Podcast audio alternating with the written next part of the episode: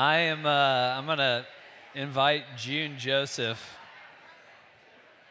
to come up and read for us this morning. As Savannah said, lots of imagery, lots of questions uh, in Revelation here, and that uh, only gets more, more vivid uh, this morning as we jump into Revelation six. So, uh, everybody, this is this is one of your own, June Joseph. I'm Dave, by the way, and she's going to read. No, it is. There we go. Here we go. I watched as the Lamb opened the first of the seven seals. Then I heard one of the four living creatures say in a voice like thunder, Come. I looked, and there before me was a white horse. Its rider held a bow, and he was given a crown, and he rode out as a conqueror bent on conquest. When the Lamb opened the second seal, I heard the second living creature say, Come. Then another horse came out, a fiery red one. Its rider was given power to take peace from the earth and to make people kill each other. To him was given a large sword. When the Lamb opened the third seal, I heard the third living creature say, Come. I looked, and there was before me a black horse. Its rider was holding a pair of scales in his hand. Then I heard what sounded like a voice among the four living creatures saying, two pounds of wheat for a day's wages, and six pound, pounds of barley for a day's wages, and do not damage the oil and the wine. When the Lamb opened the fourth seal, I heard the voice of the fourth living creature say, Come. I looked, and there was before me a pale horse. Its rider was named Death, and Hades was following close behind him. They were given power over a fourth of the earth to kill by sword, famine, and plague and by the wild beasts of the earth. When he opened the fifth seal, I saw under the altar the souls of those who had been slain because of the word of God and the testimony they had maintained. They called out in a loud voice, How long, sovereign Lord, holy and true, until you judge the inhabitants of the earth and avenge our blood? Then each of them was given a white robe, and they were told to wait a little longer until the full number of their fellow servants their brothers and sisters were killed just as they had been. I watched as he opened the sixth seal. There was a great earthquake. The sun turned black like sackcloth made of goat hair, and the whole moon turned blood red. And the stars in the sky fell to earth as figs drop from a fig tree when shaken by a strong wind. The heavens receded like a scroll being rolled up and every mountain and island was removed from its place. Then the kings of the earth, the princes, the generals, the rich, the mighty, and everyone else, both slave and free, hid in caves and among the rocks of the mountains. They called to the mountains and the rocks, Fall on us and hide us from the face of him who sits on the throne and from the wrath of the Lamb. For the great day of their wrath has come, and who can withstand it? It's the word of the Lord. Thanks be to God. It's a tough one to say thank you for, isn't it? Yeah, it's an awesome one to come off the bench as the uh, the preacher who doesn't preach every week anymore. Like, where are we at in Revelation? Oh, here's where we're at. Awesome. Let me pray for us uh, and for me. Lord, uh, guide our hearts and minds now. Uh, may we hear from you. You are the one we need to hear from, uh, Father, just as John uh, was receiving this unveiling, uh, would you unveil what you want to unveil for us? Uh, nothing more, nothing less. In your name, amen.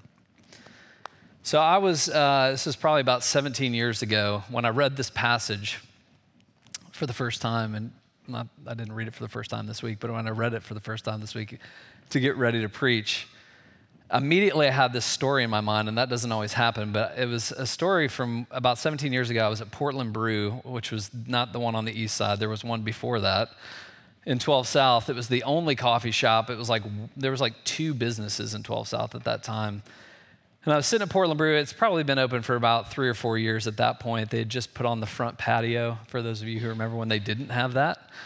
Um, and I was having a conversation with somebody and all of a sudden an ambulance that was really faded had like half of the decals gone on it um, pulled up in front of it and kind of backed in to the porch, which, if you know anything about even backing in uh, at that port, of Portland Brew, was just kind of weird. It's like, why are you backing into this? And it pulled up to the porch and it kind of sat there for a while, and I'm still having this conversation with this person. And then all of a sudden, five people get out of the ambulance.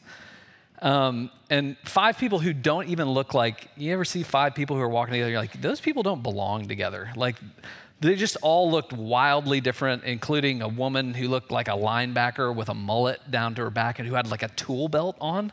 Just like why do you even have a tool belt on? So these five people walk into portland brew except for the last guy who kneels down and he starts monkeying with the lock on the door and I'm sitting there trying to stay engaged in what we're talking about with this, this person. And all of a sudden, I see through the window uh, one of the gentlemen grab the cash register and literally rip it off the bar and just start walking out the front door with it. And then another guy came out, had ripped the coffee machines off the wall, like the things that make, unplugged them, pulled them off, and they began to literally empty the entire contents of Portland Brew into this ambulance, changed the locks on the door, and someone walked around and goes, Your time here is over, get out. And what was happening was the IRS was seizing the business because Portland Brew, the owner of Portland Brew, had not paid his taxes. If you're in here, sir, I'm sorry. I'm using you as an illustration.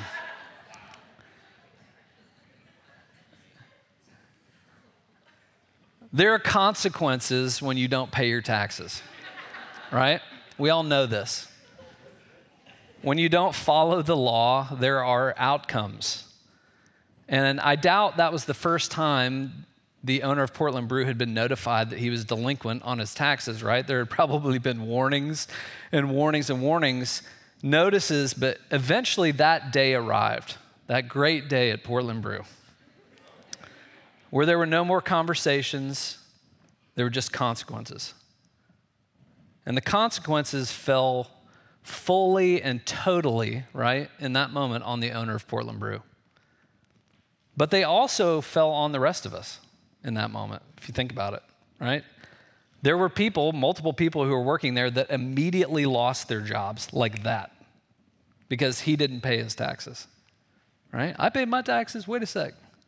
Even the customers, our conversation, it was over, right? And the place that we had to hang now, there was no more place to hang now and have conversations. Everyone suffered to a certain degree and was caught up in the calamity, in the crunch of the consequences of him not paying his taxes. Why that story? Well, what we just read, or what June just read in Revelation 6, uh, I think actually dovetails pretty well with that. It's a chapter where uh, one of the first commentators I read says, This is where people stop reading Revelation and preachers stop preaching Revelation. like, awesome, right? But it's a chapter, it's a vision, remember? That's what Revelation is. It's, it's an unveiling, it's a revealing of what happens in the world, right? And in history when God's creation, especially God's humanity, right? Us, those he, he's created because of their sin, right? And living consistently, habitually in rebellion to God's way and to God's kingdom. When the consequences, that's what this chapter is about, when the consequences of that sin, that balloon payment on sin's mortgage comes due, right? No more refinancing, no more conversations, no HELOC, right, to take out. The day has come. And what we see here is this picture of God literally allowing sin's eventual end game to run its course. When God allows the world's sin to be unbridled, to be unrestrained. And the image here, and we'll unpack this for a little bit, is that every, eventually, every aspect of creation comes completely unglued, unhinged, folds in on itself. It's literally like God saying, Y'all want to run your life? Have at it. Let's see where this goes. So, welcome to church. right? You're wishing you started your fall break with your other congregants a little earlier, right? Welcome to church. Remember, John in Revelation, we, we, this, the series is called Reframing Reality. John is being you know, shown, it's being revealed to him reality as God sees it, which we should just stop and go, that is reality. Like how he sees things is reality. That's not how I always see things. And he's inviting John, right? And inviting the original audience who would have received this revelation, this letter. Would you look at your current experience, John? John, who is in jail right now, who's imprisoned on Patmos, right, because of his testimony. Other believers who are suffering great persecution under the Roman Empire. Look at your current experience through the light of this lens. See things from my vantage point, not just how you see things. And what June just read in Revelation 6, it's really, it's about as vivid. Revelation hasn't even really been vivid until this. If you want to camp out in this passage, go camp out in it. I mean, it is vivid imagery portraying sin and the kingdom of the world and its way and its clash with the kingdom of God and its way. It's sin's, it's kind of the real focal point where sin's agenda and righteousness' agenda collide and the eventual end of the matter. So it's a tough text to read outside of the context, right? It's a dangerous thing to just jump into one specific part of Revelation. That's really true about the whole Bible. It's difficult to just hear what June just read in isolation, which is a good principle in general to not just look at things in isolation, right? So if you just look at what we just read in isolation, it can be incredibly discouraging, incredibly despairing, right? And, and very disorienting. But remember, what we just read is a chapter in a book, right?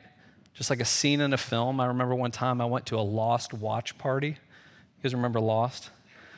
It was like season three, and I got invited to come over. I hadn't even watched any Lost before, and I was lost, right? Like, uh, definitely lost, right? So, if you just read this chapter outside of the context of all of Revelation, outside of the context of all Scripture, it's just to be super scary, right? But remember, this is a chapter inside of a book that concludes all of Scripture, and Scripture is the story that ultimately, like a janitor who read Revelation one time, who never went to seminary, said, I get Revelation. Jesus wins, right? That's the story of Scripture, that eventually Jesus conquers, he wins. That ultimately that sin and death and sorrow, all the things we're reading about in this passage, they are no more. And how that becomes true. Remember, 6 is just a continuation of this vision of 4 and 5, right? Which was the throne room scene that the only one who is worthy to even open up these seals that we just read that were opened up was the lion of Judah that when John looked, what he saw wasn't a lion who's conquering like these kingdoms are conquering, but it's a lamb who is slain that was on the throne. That that was the only one. He was the only one that was worthy to open up these seals of the scroll, which the scroll was what? The scroll was all of world, all of human history, the meaning of history, God's plan for redemption which as he unveils this scroll, he opens up the scroll, what we see is that sin has cyclically and progressively been decimating the world, right? You've heard the phrase history repeats itself. Sin's history repeats itself, doesn't it? Just look at your own family. Generational sin repeats itself. And we see in this passage in 6 part of how God, in His sovereign will, intends to bring about the full and final redemption of His creation. How He intends to bring about making all things new, for the kingdom of heaven to become the kingdom of this world. As Revelation 11 15 says it, right? The kingdom of this world has now become the kingdom of our Lord and Messiah, and He will reign forever and ever. So there's the context. So let's look at a couple of things in this passage. Everybody, yeah? Chin straps, right? Helmets on. Here we go. Two things from this passage. And I'll say some things underneath these things. First one is this the coming judgment. And then, secondly, um, as believers, uh, the work of waiting. Okay? the coming judgment, and then the work of waiting. The coming judgment. so, before we talk about some of the specifics in the passage, I just, at least this is where the Lord took my mind in preparing for this. Can we just talk for a few minutes about just the topic of judgment? Okay? The topic of judgment. And where I went to when I thought about the topic of judgment is the classic film Talladega Nights, right? Ricky Bobby. And do you remember the prayer scene, right, where they're around the table and you know, Will Ferrell's character saying, I like, you know, I like baby Jesus. I like him to be six pounds, 12 ounce in his fleecy gold diaper, right? And then John C. Reilly's character is like, I like to think of him like at a Lynyrd Skynyrd, co- you know, concert. And he's got, you know, these big angel wings and a big angel choir behind him, right? You remember this? Yes? If not, I guess I can't say go watch Talladega Nights. That would be somewhat sacrilegious, but but it's kind of true. I, we all like our Jesus like something, don't we? Right? Anne Lamott famously said, God made man in his image, and we've been returning the favor ever since. Right? I return the favor because I like having this image of God that kind of fits with this image of God, but rarely do I ever, I've never met someone say, you know what Jesus I like? Is the Jesus who comes to judge the world for its sin. I've never, that, that won't be, that won't work in a movie, right? You know, maybe, maybe someone will go, I like it if he'll come to judge somebody else's sin, but never do I hear someone say, I, I like the Jesus that judges and judges my sin, right? I'm down with the God who loves me. I'm down with the God who forgives me. But I really squirm at or I even reject the notion of a God who has wrath for sin, that he would judge sin. And I'd encourage us to have some integrity in our thinking this morning and to consider that those are actually two sides of the same coin. That for God to be loving and for God to be forgiving, as the Bible defines those things, right? So I'm assuming we have a biblical understanding of what love and forgiveness are according to Scripture. For God to be loving and forgiving, He had to be, He has to be just and judge for sin. That's actually, if you don't know it, that's the uniqueness, the singular uniqueness of the gospel of Jesus Christ that stands up against every other major world religion, against every other belief system, is that God and Jesus does not have to separate those two things, but he, he brings them both together, right? To be loving and forgiving and to be a just judge for sin. John 1 in John's gospel, he says, Behold the Lamb of God, right? Who does what? Takes away the sin of the world. He takes it. Think of it that way. He doesn't just kind of magically let it go, he takes it, he carries it off on his own back because only he could take it, right? Isaiah 53, 4 and 5. Surely he took up our pain and bore our suffering. Yet we considered him what? punished by God, judged by God. He was stricken by him and afflicted. He was pierced for our transgressions, and he was crushed for our iniquities. The punishment that brought what? Us peace was on him. And by his wounds, what? We are healed. The Lamb of God takes it for us. That's why in the throne room in chapter 4 and 5, John wept. Who can open the scroll? Who can reverse the curse of sin's rule, of sin's reign? Who can bring about redemption when, like Romans 3 says, all have sinned and fallen short of the glory of God? And the only answer is this there's one person who could do it the slain lamb, the one who was sacrificed, the one who was judged for our sin. Dorothy Sayers says at least God had the integrity to take his own medicine. He took the punishment. He took, Jesus took God's full just wrath that we might be loved, that we might be forgiven because we were loved, that we might be having his righteousness.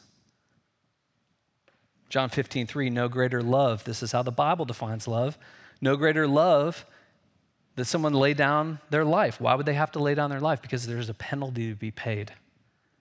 This is how the Bible defines what love is. This is how we know what love is. 1 John 3:16. Jesus Christ gave his life.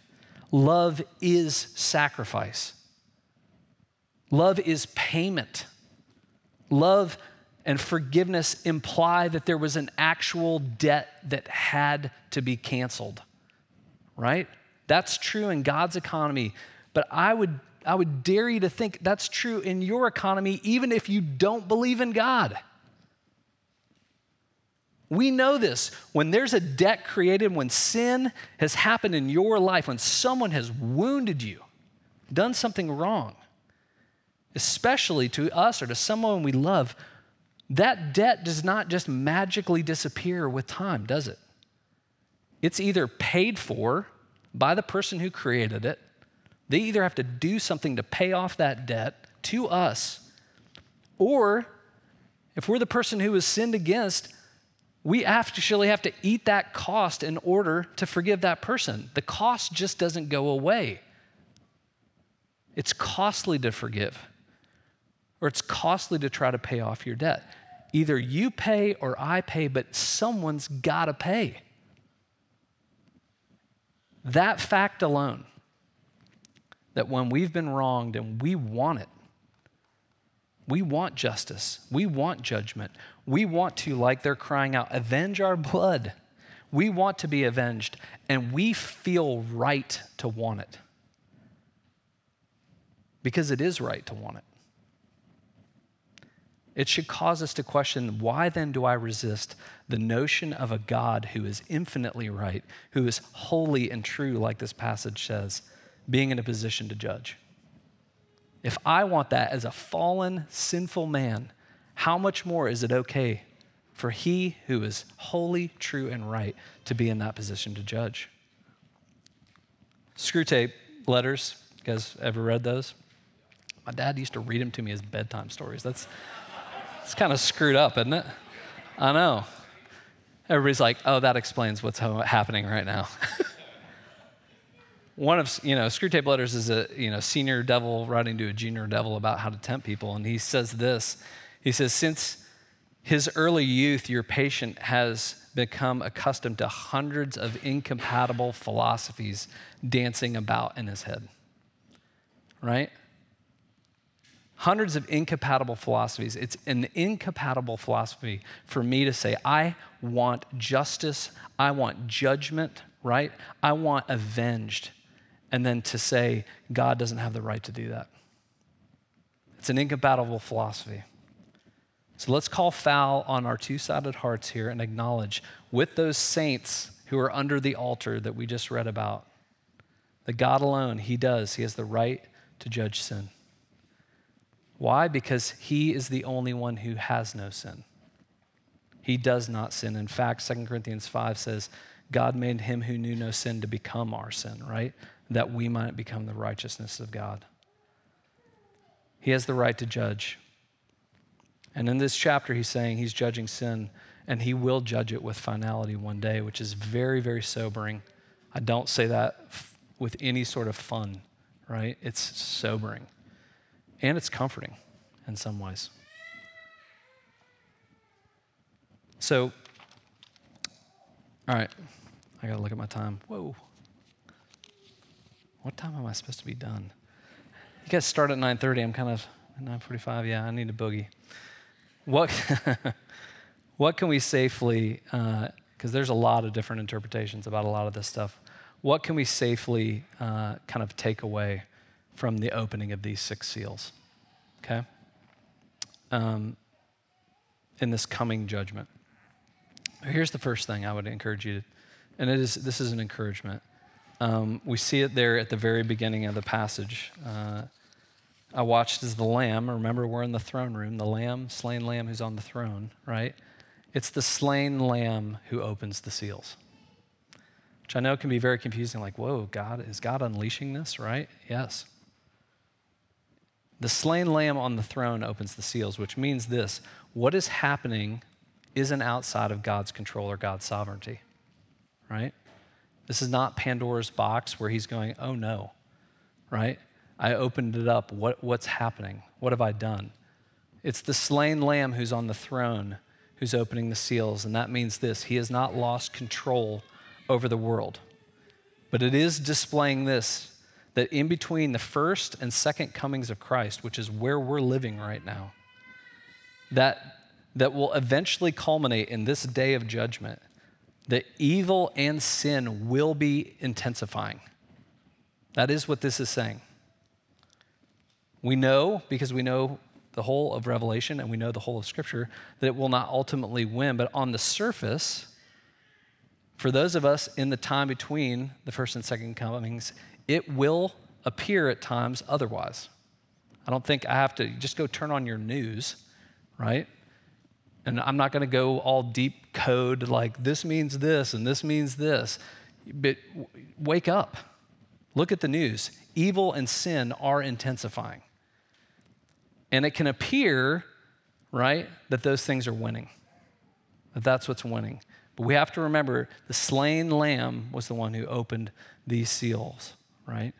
And so, therefore, everything that's happening, even as crazy as it appears, it is happening under his control and under his sovereign will.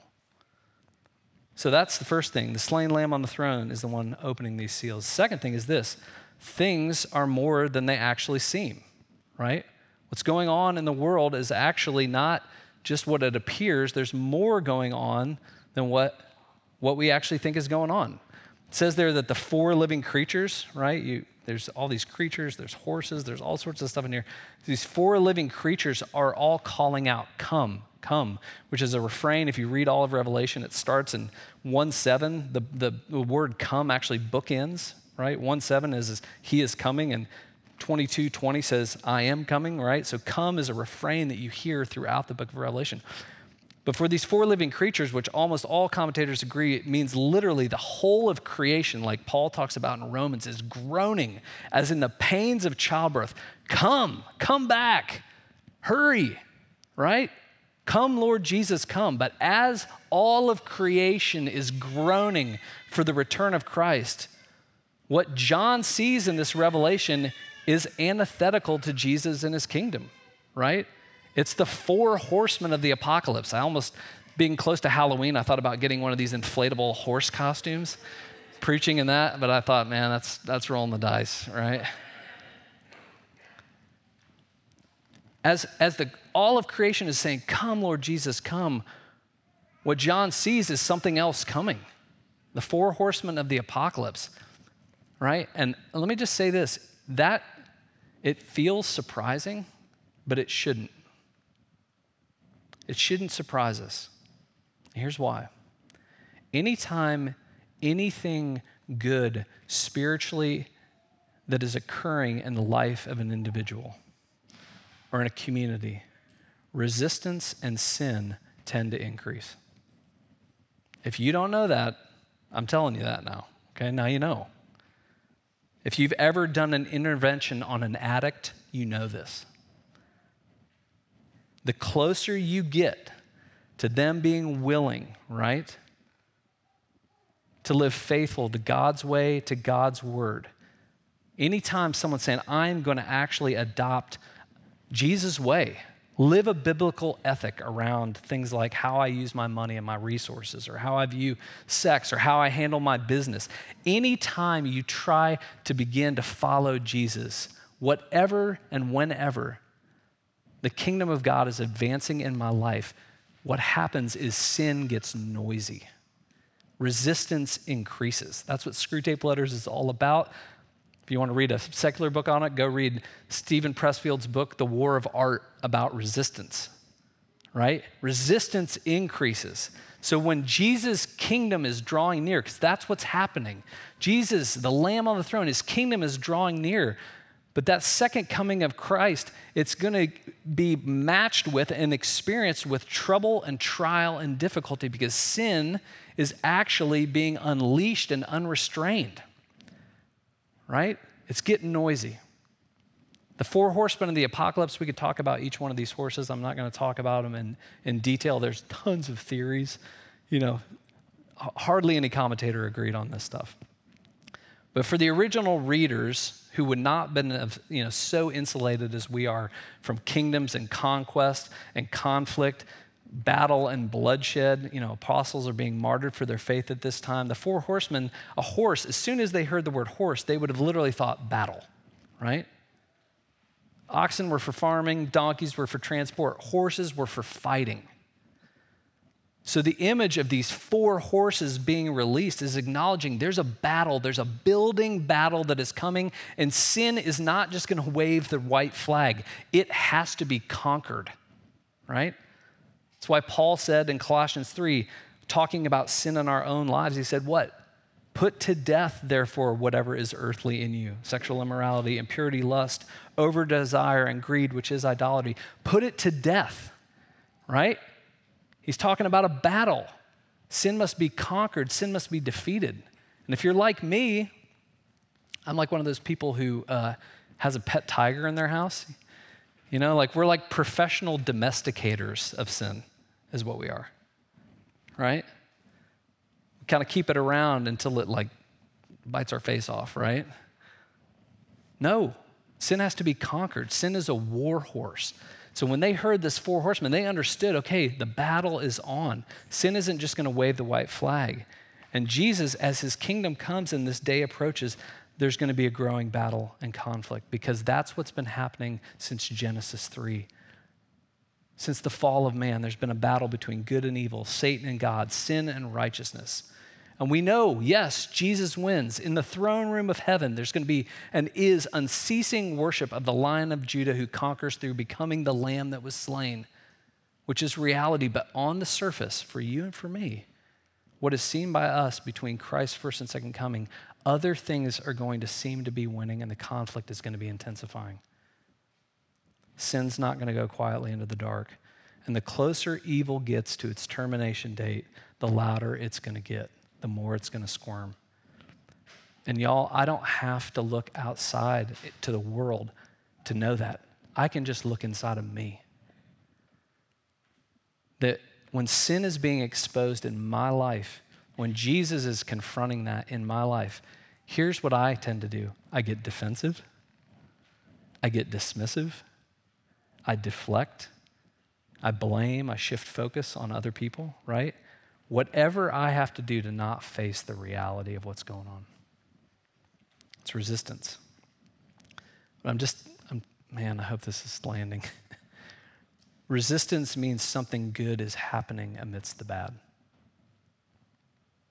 I know that seems hard to kind of wrap your head around. It does for me some days. When that's, that resistance is getting noisy, it means something good's afoot too. Right? So, oh man, I need to wrap up. If all that's true, point two, that's, that's the coming judgment. If all that's true, how then should we live as believers in light of this reality? And I think we get uh, a couple of pointers from the saints who it says there, the saints under the altar in this fifth seal, the souls of those who had been slain because of the word of God and the testimony they had maintained, right? We get some pointers from them. One, I've kind of made this point. Don't be surprised that sin and evil, right, in this world. Don't be surprised. Don't be naive. It's intensifying, yes, and that means that Jesus' return is afoot, right? I'm not talking about, I know what day it's going to happen or anything like that, but don't be surprised at sin and evil, right? The second thing is this they're praying, right? They're praying. How long, O Lord? Sovereign Lord, holy and true, until you judge the inhabitants of the earth and you avenge our blood. And each of them was given a white robe, and they were told to wait a little longer until the full number of their fellow servants, their brothers and sisters, were killed just as they had been. So, second thing, don't be surprised. Second thing is this join the prayer, right? They're in the throne room of heaven worshiping the Lord and they're praying something, right? Waiting is hard we're horrible at waiting. I'm horrible at waiting. You know, if a page doesn't load in under a second, I'm frustrated. I want them to give me, you know, faster internet, right? But we join the prayer. That's one of the chief things that we can do as believers right now. And that prayer is this How long, O Lord, how long till you come back? That's not something I hear a lot of people praying. It's not something I realize I don't pray a whole lot, right? I wake up and think about my day. I don't wake up and say, Lord, come, come back, right? And how long is acknowledging this? I'm acknowledging the Lord is the one who is sovereign.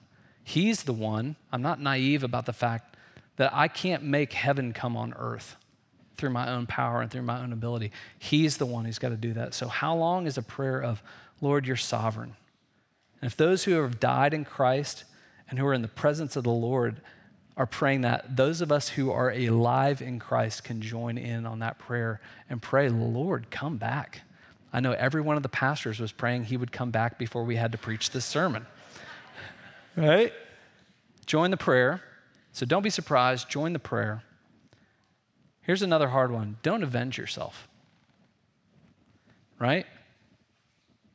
How long, sovereign Lord, who's holy and true, until you judge the inhabitants of the earth and avenge our blood? You know, Romans 12, 19 says, leave room for God to avenge, right? Don't take vengeance upon yourself. So it's something that I think, I know Christians, I can struggle with too. You know, when I've been sinned, I, that um, I, I want to judge, I want to avenge, right? What's, what's happened to me. But actually turning that to the Lord and saying, it's your place to judge, it's your place to avenge. Why? Because you're the one who is holy and true, right? I'm not the one who's holy and true. Any holiness and truth that I have in me is because you've given it to me because of what Jesus did for me. So I don't avenge myself because I know, Lord, ultimately you're going to be the judge of all things. So don't be surprised. Join in the prayer. Don't avenge yourself. And then lastly, it's this robe up, is what I wrote. Robe up. Those who have been given a white robe. If you remember why, it talks about this in, in Revelation 7, why you got the white robe and why it was white. It's kind of a, a play on words. Is it's white because they washed it in the blood of the lamb, which is like, how is something white if you wash it in blood, right? Why we have the robe in the first place, why we are saints under the altar. Just that, that phrase, think of it like a tornado. You know, I grew up in Indiana, so there, you know, we were always afraid of tornadoes in the Midwest, right? Get under something sturdy enough, right? Well, the altar was there because the altar is a place where sacrifice for sin was made, which is what the slain lamb is on top of, right? Get under the altar, be humbled, right? Robe up because I needed, you needed his blood to wash your sin away. And that robe of righteousness, I could not earn it. It had to be given to me by him. And it's the only thing that if I have it, then I can actually say, with all of the difficulty of this that is coming, that we are experiencing already, I can actually rest and realize I may not be prevented from being caught up in the great repo, right, of Portland Brew, but ultimately one day I will be preserved because of the righteousness of Christ and what he has done for me. And so when I put on that robe, right, I can actually join that prayer. I can actually not avenge myself. And I can actually not live naive that, yeah, sin is getting noisy, the evil is intensifying, but the Lamb is on his throne, and we can take comfort and peace in that. All right? Let me pray for us. Lord, uh, hmm. you are holy, uh, you are righteous, and you are true. And uh, this morning, um, we join those who have been slain because of the word of God and the testimony. Uh, we join them in saying, How long, O sovereign Lord? Come, like all of creation is calling, come back. Father, forgive us uh, for ways um, that we uh, don't keep that posture, uh, but we try to make heaven here on earth, ways that we uh, don't. Um, actually turn to you uh, to trust and know that you are making all things new and you will make all things right, and we take things into our own hands. And Father, forgive me. I know uh, for many days I, I, live like you're not coming back. I'm like the, the, the person who buried their talent uh, because they didn't believe the master was returning. So many days I live Father, uh, domesticating my sin and making peace with it rather than realizing you're coming to defeat it. Um, so thank you, uh, Lord, that we know that there is no condemnation for those that are in Christ Jesus. Pray that our hearts would rest in that truth. Uh, and may we, uh, even now, for these next few minutes, worship you from that place and go out this week sobered, um, but at the same time, safely hopeful uh, in what you've accomplished, uh, Lamb that was slain. In your name, amen.